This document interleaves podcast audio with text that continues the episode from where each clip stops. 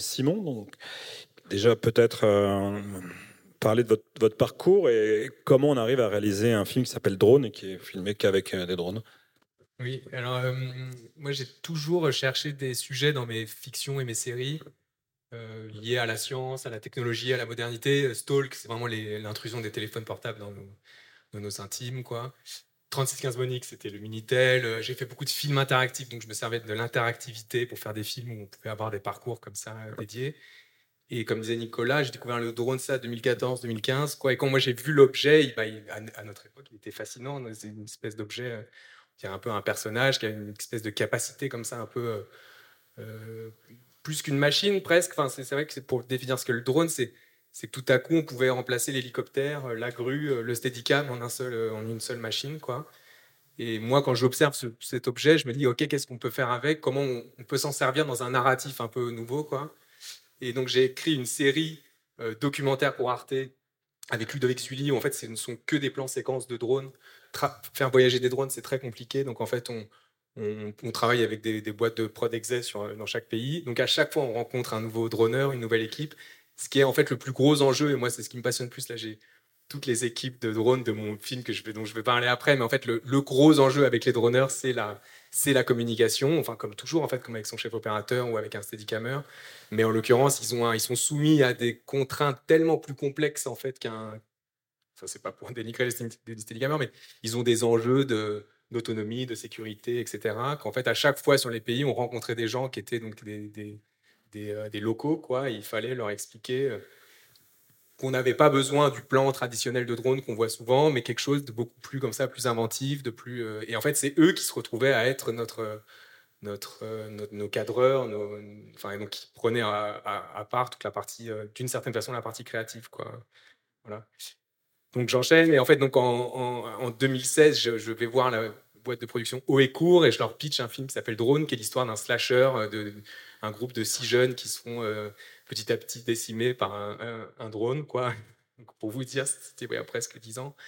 Et euh, Haut Court saute dessus, on rigole parce qu'elles aiment le pitch quoi, ça les, ça les, saisit et en fait j'ai mis 6-7 ans à écrire un film, un film qui est aujourd'hui beaucoup plus qui n'a rien à voir avec ce que j'ai pitché à l'époque qui est un film beaucoup plus euh, contemplatif, euh, beaucoup plus et qui raconte l'histoire d'une jeune femme, Marion Barbeau, qui est observée par un drone et qui noue une relation avec cette machine. Quoi. Donc en fait, le, le point de vue du drone dans ce film est réellement un personnage et le Marion, enfin, qui est Emily dans le film, va s'employer à chercher pendant tout le récit qui est derrière cette machine, qui l'observe, qui la regarde.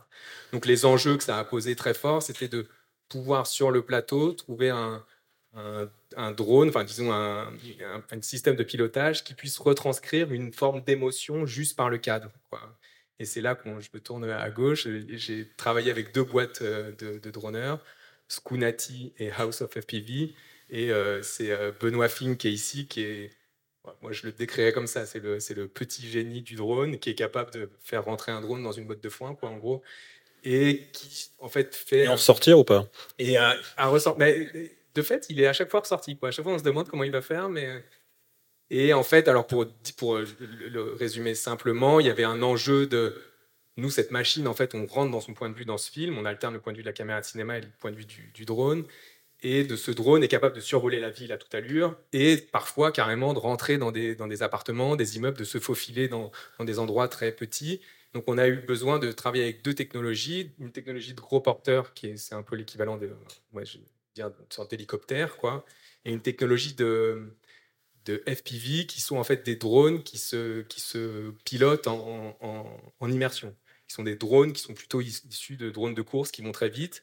Et Benoît Fink fait partie de ces gens qui se sont dit mais pourquoi ces drones qui vont très vite, qui sont extrêmement maniables, pourquoi finalement on s'en servirait pas pour faire des images de cinéma quoi Et donc ils ont de façon euh, très très ingénieuse, réussi à poser des caméras de cinéma sur des drones qui sont capables d'aller absolument partout, parce qu'en fait, ils sont pilotés avec une... Enfin, comme euh, vous voyez en ce moment les, les Vision Pro d'Apple, ils sont, ils sont pilotés en immersion avec un casque. Quoi. Voilà.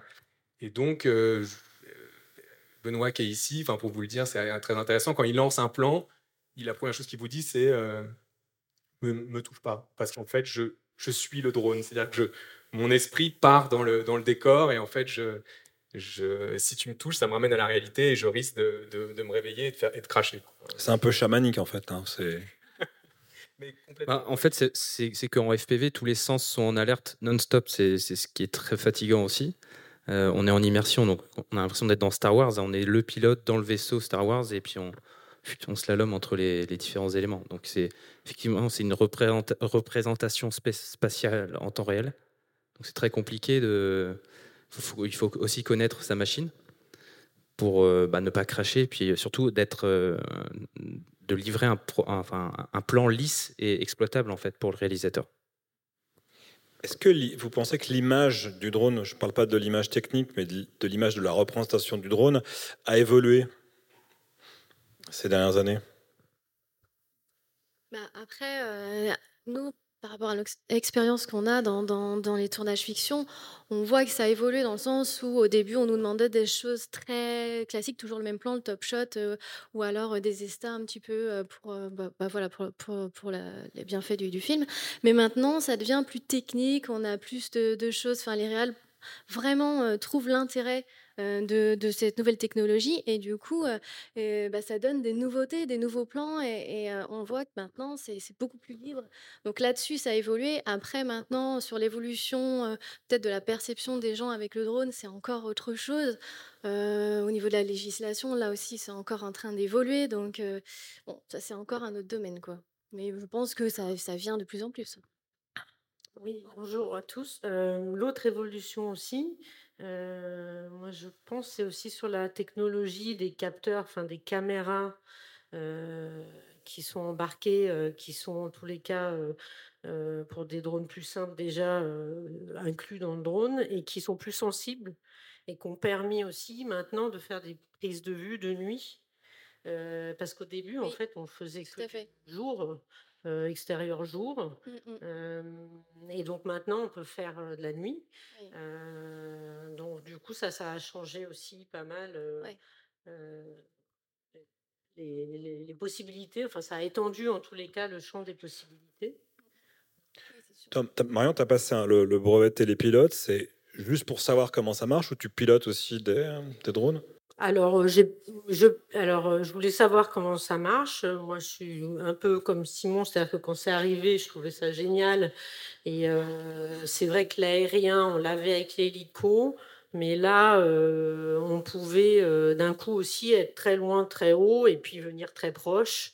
et puis, comme on a vu là, faire du dedans, enfin intérieur-extérieur, bah, ça forcément, on pouvait pas du tout faire ça, penser faire ça logiquement de manière euh, avec un hélico. Donc, euh, du coup, c'était ce, côté, euh, cette mobilité en fait très très forte qui est vraiment, qui était vraiment impressionnante quand, quand ils sont arrivés les, les, drones. Et donc, c'est vrai que du coup, bah, moi, j'ai voulu, j'ai voulu en savoir un peu plus. Euh, au départ, il y avait un peu, finalement, ça s'est pas fait, mais j'avais un, projet de documentaire et le réalisateur voulait faire un ou deux plans de drone éventuellement. Donc, ça, ça a été aussi le déclencheur. Je me suis dit, bon, bah, allez, je vais, euh, je vais me former. Et donc, j'ai passé mon brevet, euh, j'ai fait une formation, et puis après, j'en ai fait un peu, j'ai acheté un drone, j'en ai fait. Mais après, c'est resté vraiment, je ne suis pas allée plus loin que ça, dans le sens où après, ben, euh, souvent sur les productions, on fait appel à des prestataires et des gens qui font que ça. Euh, et c'est vrai que c'est intéressant euh, de travailler bah voilà, avec des spécialistes. Et l'autre chose dont on n'a peut-être pas, enfin, juste pas parlé, c'est le fait de, pouvoir travailler à deux. c'est ça que moi, en tous les cas, je trouve ça super intéressant quand il y a un pilote, un cadreur. Euh, donc en double commande, donc chacun a une commande. Euh, et moi, je trouve que c'est là où, la créativité, euh, les possibilités sont les plus, les plus grandes. C'est vrai qu'il y, y, a les drones où la caméra reste fixe, toujours devant le, devant le drone, c'est-à-dire qu'elle ne peut pas se déplacer sur le côté. C'est vrai que sur, des, sur de la fiction, quand on veut bah, déjà mettre en sécurité les acteurs parce que c'est vrai que bah, un drone ça reste un hachoir euh, qui vole, hein, donc euh, c'est très très vite de voilà d'être dangereux pour, euh, pour les gens autour. Donc d'avoir un pilote qui s'occupe de la sécurité, de l'évolution du drone dans, son, dans son environnement, c'est quand même bah, sacrément sécuritaire. Et puis en plus de ça, ça permet de maîtriser tous les aspects de cadre, parce qu'on peut venir très proche des acteurs aussi, beaucoup plus facilement. Et effectivement, avec ces, drones-là, on peut aussi changer les focales, c'est-à-dire qu'on peut, avoir des focales beaucoup plus, beaucoup plus longues qui permettent d'aller chercher des visages et, tout un tas de choses. chose qui tout seul serait impossible en fait parce qu'on serait obligé de checker l'environnement et, de, cadrer en même temps, c'est compliqué. on peut le faire maintenant peut-être un peu plus avec les, balises RTK qu'on appelle ça, qu'on rajoute euh, sur les nouveaux drones euh, DJI Inspire 3 qui permettent de, paramétrer un parcours de vol et de le répéter. Donc il est précis au centimètre près, le drone. Et là, du coup, on peut, lancer une trajectoire et du coup s'occuper que du cadre, mais euh, ça reste quand même beaucoup plus efficace à deux opérateurs. Ça a été évoqué tout à l'heure rapidement, mais la législation, c'est vrai qu'elle évolue souvent. On, en est où? Est-ce qu'il y a encore plus de contraintes? Comment, euh, comment on fait aujourd'hui? Est-ce qu'il faut déposer des demandes? Est-ce que les zones interdites sont de plus en plus nombreuses?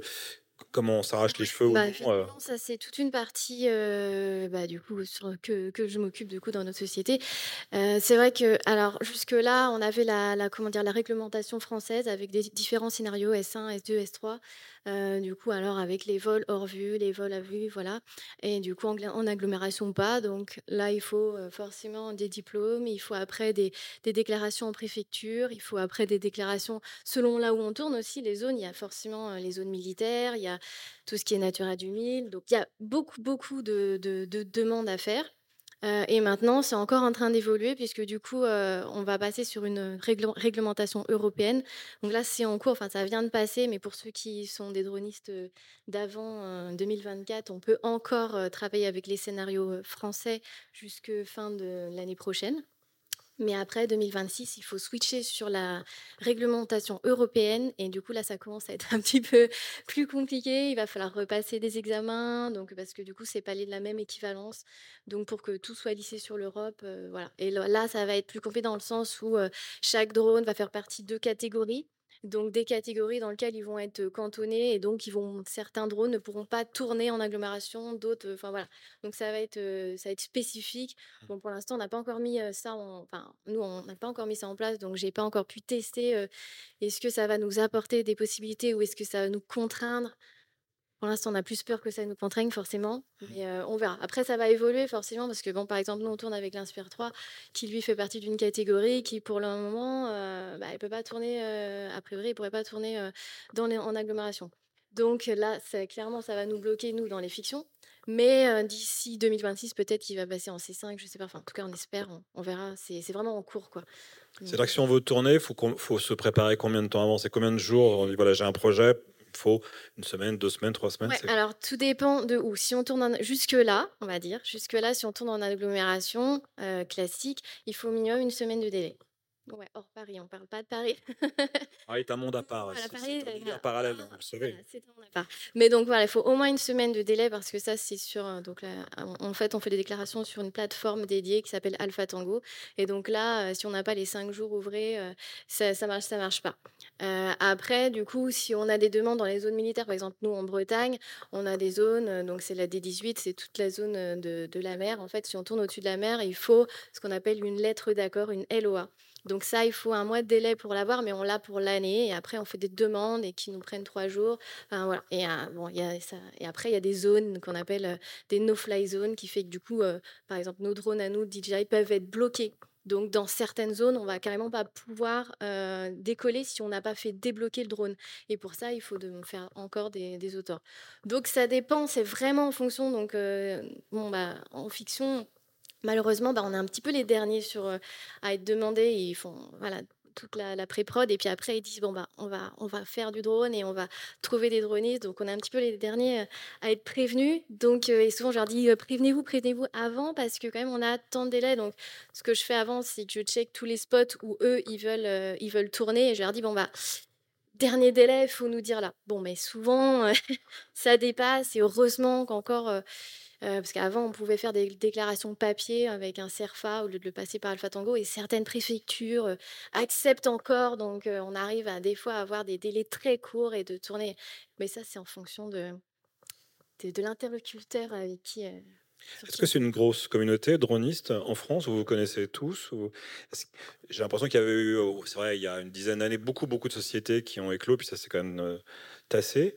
Euh, comment vous voyez le, marché actuel et, je dirais, la communauté euh, droniste? Il y a eu un engouement assez important bah, après 2015, hein, évidemment. La techno attire beaucoup de gens. Il y a beaucoup de gens qui se sont lancés bah, à très petite échelle aussi pour faire des images en, de manière locale. Euh, ces personnes-là bah, se sont rendues compte qu'il fallait quand même avoir des clients, donc euh, il y en a beaucoup qui ont arrêté faute de, clients. Euh, faire du drone, faire, faire voler un drone, c'est bien, il faut savoir faire de l'image aussi. on n'est pas que des techniciens, on ne fait pas juste voler une machine. Donc il y a cet aspect-là, il y a l'aspect aussi commercial. Donc, ce qui fait que ça a quand même écrémé un petit peu une partie des, gens qui ont essayé de s'y mettre. Euh, voilà. Après, c'est vrai que la communauté euh, française, globalement, ceux qui communiquent un peu sur Instagram, on se connaît un peu tous. On, ne se voit pas directement, mais, euh, on, se connaît de loin, quoi, en tout cas. Super. Là, vous parlez aussi d'images de stock. C'est aussi un, business, ça, de créer des images de stock qui vont être euh, revendues euh, après enfin, En fait, c'est quelque chose qu'on propose euh, de plus en plus parce qu'on a beaucoup d'images qui dorment sur les disques durs. Donc, c'est vrai qu'on essaie de développer cette banque d'images qui. C'est le tout début. Hein. On n'a pas encore beaucoup communiqué dessus.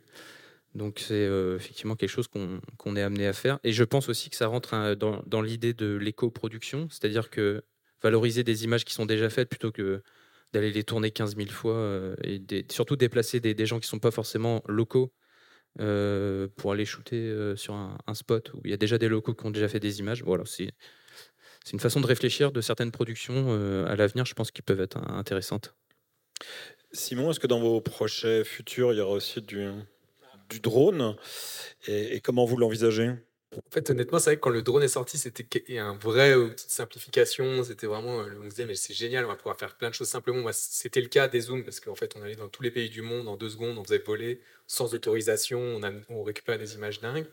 Mon tournage drone, ça a été honnêtement, l'enfer, euh, c'était vraiment l'enfer. C'est-à-dire qu'on ne peut pas tourner à Paris, on, s'est battu pendant des années pour avoir les autorisations qu'on n'a jamais eues. Et euh, en banlieue, on a tout tourné en banlieue, en ville, en agglomération c'est d'une telle euh, lourdeur. En fait, en plus des autorisations de tournage traditionnelles euh, auprès de la préfecture, il y a des autorisations de vol à avoir. Et donc, synchroniser ces deux autorisations au même moment, mais vous, n'imaginez pas comme c'est lourd. Et comme souvent sur un tournage, il y a des choses qui seraient. On a des, contraintes de déplacement, de, journée de tournage au dernier moment, mais en fait, c'est comme vous êtes souvent coincé parce que vous vous avez déjà demandé vos autorisations. Donc, c'est extrêmement contraignant.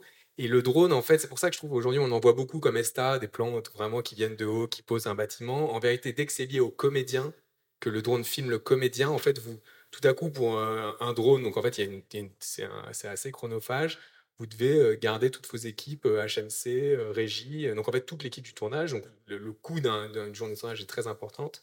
Donc de la lier au drone, ça, ça, devient très cher. Donc honnêtement, je, enfin, je referai du drone, mais je pense dans des, dans des enjeux beaucoup plus simple, tellement ça a été compliqué. Enfin, c'était pour nous, c'était un défi. Le film, on nous a toujours dit, euh, euh, vous n'y arriverez jamais. On a réussi. C'est-à-dire, vous allez voir ce film, on, a l'impression qu'on a survolé Paris alors qu'on l'a jamais, on n'a jamais eu l'autorisation. Mais voilà, les, les, les, contraintes et on a même. Alors, l'Inspire 3 n'était pas sorti, qui est un peu l'espèce d'outil que tout, tout, le monde rêvait. Nous, c'était il y a un an, il n'était pas encore sorti. Et Skunati ont carrément créé un drone pour porter une caméra euh, digne de ce nom, quoi. Et il, il a craché au bout de trois jours. Parce que il y a. Faut pas dire ça, faut pas dire. C'est moche. Voilà, donc en fait, c'est vrai que je, voilà, c'est pas, c'est pas euh, très intuitif, enfin, euh, naturellement que je retournerai vers du drone euh, sur mon prochain tournage. D'accord. C'est un peu une contre-pub, mais il faut aussi, il faut aussi en parler. Vous êtes sur la conférence Retour d'expérience de drone. Bah, en fait, c'est vrai que le drone se déplace dans une masse d'air et, proche des éléments. Donc ça, effectivement, ça arrive. Hein. Ça fait partie du métier, surtout en FPV, dans lequel on prend beaucoup plus de risques. Bien sûr. Et comment vous voyez justement l'avenir des drones euh, dans, dans, le cinéma? C'est quoi? On parlait effectivement des drones capables de répéter euh, de manière indéfinie euh, euh, un peu comme avec du motion tracking. Ce genre, vous, on voit arriver ça. C'est des drones qui, ont, qui auront des caméras avec des meilleurs capteurs. Enfin, si, voilà, si on devait faire une, une liste, euh, la tout du liste du Père Noël, ça serait qu'est-ce qu'on mettrait dedans? Euh, en fait, oui. Bah, déjà, il y a l'autonomie qui reste encore, qui est très bonne quand même, mais qui reste encore assez limitée pour certaines. Bah, on va dire que sur des petits drones euh, pliants euh, qu'on peut transporter dans les petits sacs à dos, qui sont pas forcément dédiés pour de la fiction, mais là on est sur plus de 30 minutes de vol, donc c'est quand même correct. On peut l'envoyer très très loin avec une très bonne réception. Les gros drones comme les Inspire, on tient, euh, on va dire 15 minutes. 15 minutes, c'est bien. Et sinon, bah, effectivement, c'est surtout la réception en fait. Il y, a un travail hum, qui est intéressant avec les chefs-op et, et les réals, c'est d'avoir une bonne réception. Ça, c'est très important pour eux, pour qu'ils puissent apprécier l'image. Parce que nous, on a l'habitude, surtout avec l'Inspire 2, qui avait soit une mauvaise réception, ça, dépendait des moments. Et puis en plus, euh, bah, les écrans, on ne pouvait pas appliquer de lutte euh, directement, donc c'était assez, euh, c'était un peu frustrant, surtout pour les, les chefs-op. Donc avec le 3, on a enlevé tous ces problèmes-là, donc c'est que du plaisir. L'Inspire 3 a vraiment enlevé tous les, tous les points noirs du 2. On est vraiment très content. Et ça encaisse les hautes lumières, la dynamique est bonne? La dynamique est bonne. Il y a 14 diaph de dynamique sur le capteur, sur du 8K euh, en RAW. Euh, donc euh, franchement, c'est. Il y a juste l'optique qui fait que c'est. On n'est pas encore sur des optiques ciné classiques. voilà, c'est c'est ce qui pêche encore, je pense. C'est là, là, où on peut encore avoir une petite marge de progression. Toi, Marion, ouais, ça serait quoi? Bah, Après, la contrainte, c'est la taille aussi. Forcément, euh, les optiques, euh, du coup, euh, de qualité ont un certain encombrement. Donc, du coup, c'est toujours un, choix entre, enfin, sur, sur de la vitesse. Justement, c'était ça, t'expliquais, la vitesse faut être léger, quoi, pour aller vite, en gros.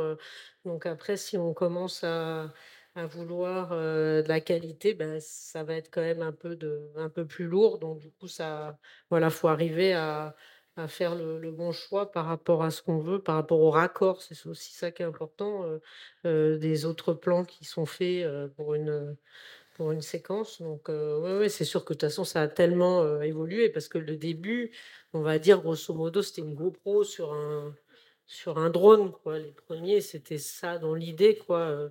oui, alors maintenant, voilà, c'est ce que tu disais, le travail sur les focales, c'est vachement intéressant aussi de pouvoir euh, allonger les focales. Donc, du coup, il y a aussi, ça amène aussi euh, euh, d'autres idées de plans. Enfin, dans la narration, ça encore, et, ça étend encore les possibilités. Donc ça, c'est vraiment intéressant. bon, ça, c'est difficile, forcément. Enfin, quand tu, fais des focales plus serrées, voilà, le travail est plus précis. mais voilà, bah, je sais pas. Après, c'est comme tout, je pense. Le drone, c'est euh, comme toutes les nouvelles technologies ou tous les, les nouveaux outils. Il faut savoir juste l'utiliser à bon escient. Souvent, quand ça arrive, on a envie d'en mettre partout, partout, de tout faire avec et tout. Alors que non, en fait, euh, trop de drones tu le drone, je trouve, moi. Mais voilà, il faut juste l'utiliser. Et non, oui, bon, ça Voilà, mais bref. Et du coup, je pense que oui, effectivement, euh, sur certaines fictions, enfin, ça va pas remplacer, par exemple, une grue. Ça sera juste, c'est différent. Il faut savoir utiliser les avantages du drone savoir que c'est beaucoup plus libre et tout, mais après, ça va pas forcément faire les mêmes plans.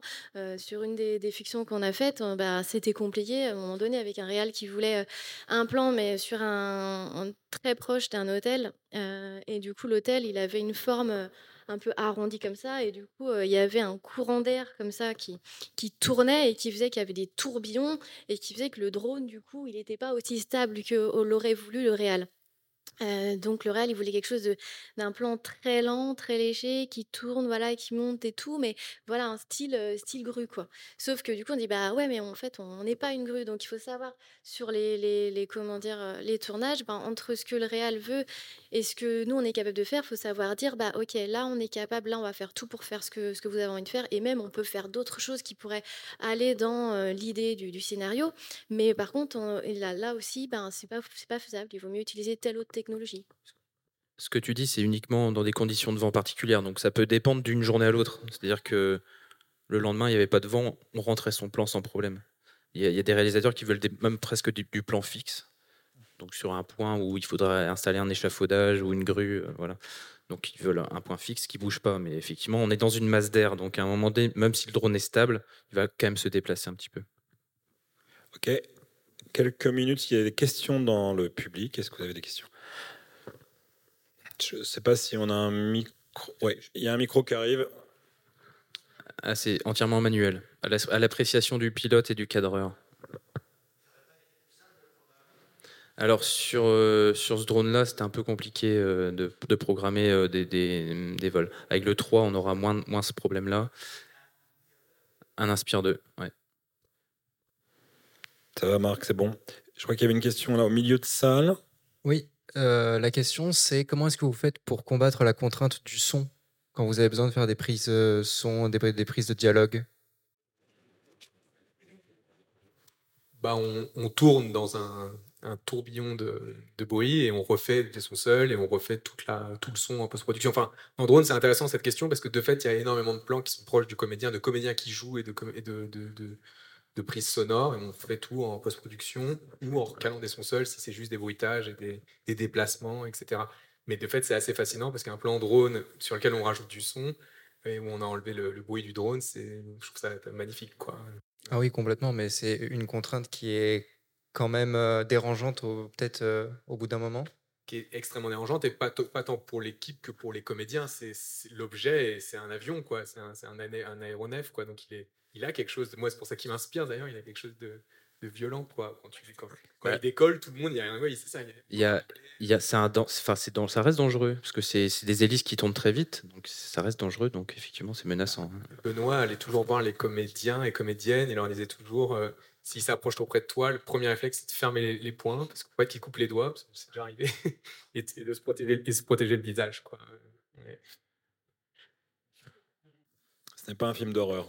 Euh, ce- ceci dit, euh, ça reste dangereux, mais c'est très très maîtrisé quand même. hein. N'allez pas croire que c'est que du danger non plus. hein. On parle des dangers, ça fait partie du métier, mais euh, voilà, c'est les, les accidents sont, sont très très rares. Et, et un, un détail de, de pilotage, mais pour nous qui était intéressant avec toutes nos équipes, c'est qu'on parlait toujours avec des comtech. En fait, c'est un détail, mais c'est ça crée une concentration au moment où on tourne. On a nos comtech, on s'entend, comme on peut chuchoter, on s'entend. Et en vrai, ça change, ça change tout. Communiquer, même si on est à deux mètres, c'est mieux d'avoir un comtech parce qu'il y a une espèce de bulle qui se crée. Et c'est tellement un moment de concentration parce que quand vous faites un plan, vous avez une autonomie très courte, des conditions très courtes. Si vous êtes entre deux nuages ou euh, deux, deux, deux, deux ondées, euh, voilà, enfin moi c'est vraiment le conseil, le, le comtech c'est essentiel. Oui, bonjour. Vous parlez de sécurité. Vous- disiez tout à l'heure l'intérêt de tourner avec un pilote et un opérateur. Juste pour info, c'est une disposition qui est prévue dans un arrêté hein, qui prévoit qu'effectivement, on dissocie la conduite de l'engin de la prise de vue. C'est deux personnes différentes qui doivent le faire. Alors, ça pose un problème avec les FPV. Je ne sais pas du tout comment on peut régler. J'ai eu la chance d'aller sur votre plateau et de voir un petit peu ce qui se passait. FPV, on dissocie quand même le pilote qui, donc pilote la machine du cadreur parce qu'en fait sur les FPV il on avait une tête Ronin qui est complètement euh, euh, enfin, pilotable euh, indépendamment du drone quoi. Et donc on a on est exactement dans la même disposition. Il y a le pilote qui assure la sécurité de sa machine et le cadreur qui, qui- avec qui on discute vraiment du, du cadrage quoi. Mais de fait c'est c'est une double discussion parce qu'on doit autant parler au Enfin, cette double discussion s'organise d'ailleurs plutôt entre le pilote et son cadreur parce qu'eux, ils, ont- ils doivent avoir une sorte de, de chorégraphie, enfin de réflexe, ils forment un couple, quoi. Et euh, le réalisateur, il donne juste une, une indication globale et eux trouvent les solutions. Il y, a, un autre sujet en termes de sécurité au- au-delà de ça, c'est les interactions avec le reste de l'équipe. Parce que c'est vrai qu'au même titre que quand on fait une cascade voiture, on évite de mettre un, chef-op euh, dans, le champ de la cascade, c'est un peu la même chose parce que euh, les drones, ça va vite. Moi, je sais que les, les consignes qui sont de dire euh, on attend que le droniste donne le feu vert une fois que le drone est posé pour que tout le monde puisse bouger sur le plateau. Souvent, dès que le plan est fait, le drone n'est pas à terre, tout le monde se précipite dans tous les sens et on met en route le hachoir. Donc là-dessus, c'est quand même, il y a quand même une coordination sur les, euh, sur les plateaux qui est importante et je crois que euh, faudrait réussir à, à- à fiabiliser la chaîne de commandement en fait. Euh, ça, c'est très lié Voilà. à l'expérience de votre boîte de drone. hein, mais nous, en l'occurrence, euh, les droneurs étaient extrêmement exigeants. Ils faisaient toujours des, euh, des tests de. Avant même de faire décoller un drone, ils faisaient des tests de blocage pour être s'assurer que la, il allait vraiment être bloqué. Enfin, donc ça, ça ne tient qu'à l'exigence de votre boîte de, de boîte de drone qui, qui cherche ces questions-là. Et de fait, nous, tant que le drone n'était pas posé, les gens n'allaient pas euh, chercher un café à la régie. Quoi. je parlais pas spécifiquement. Enfin, on le voit, vous le savez. Voilà. hein. Ou alors, faut euh, une équipe, un personnel technique très très important quoi, pour avoir du spare, parce que mais sinon c'est non, c'est une blague. Est-ce qu'il y a encore une question? Les accidents, est-ce qu'il y a un retour sur les accidents en fiction? Est-ce que c'est quelque chose là-dessus Peut-être qu'il n'y a jamais eu de Il y a une liste noire, mais on peut pas la communiquer. À, à vrai dire, je n'ai pas eu vent euh, d'accident. euh.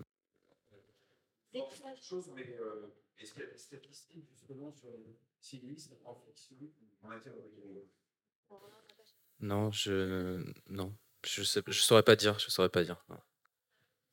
Mais euh, ouais, voilà. Les armes à feu sont plus dangereux, je crois, que les drones. euh, Dans la... Mais non, je pourrais pas répondre à votre question. Il faudrait vraiment aller chercher. euh, Pour le coup, on n'est pas au courant. En- Encore au tout début, on avait des drones qui étaient un peu faits main, donc là, il pouvait y avoir des risques. Autant maintenant, euh, les drones sont quand même très très fiables. Et il existe des drones pour toutes les situations. Euh, Benoît Fink a développé un drone qui s'appelle le Pancake. Et euh, c'est ça, le Pancake? La calzone, la calzone.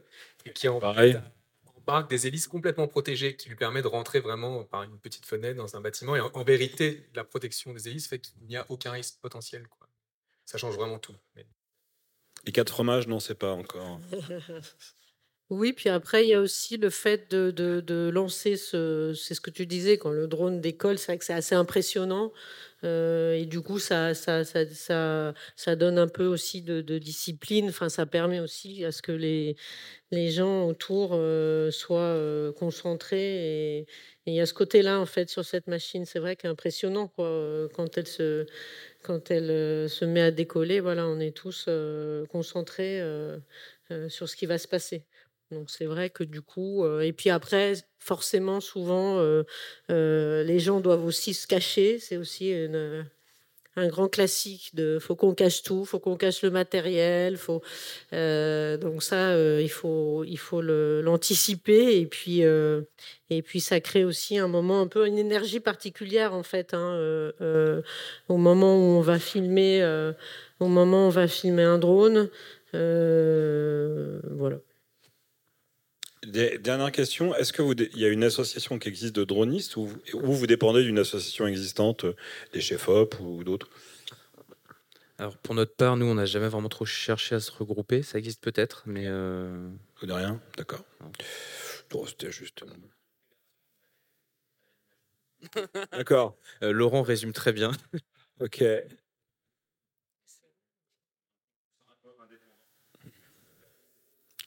D'accord. Et bien sur ces sages paroles, on peut applaudir notre panel.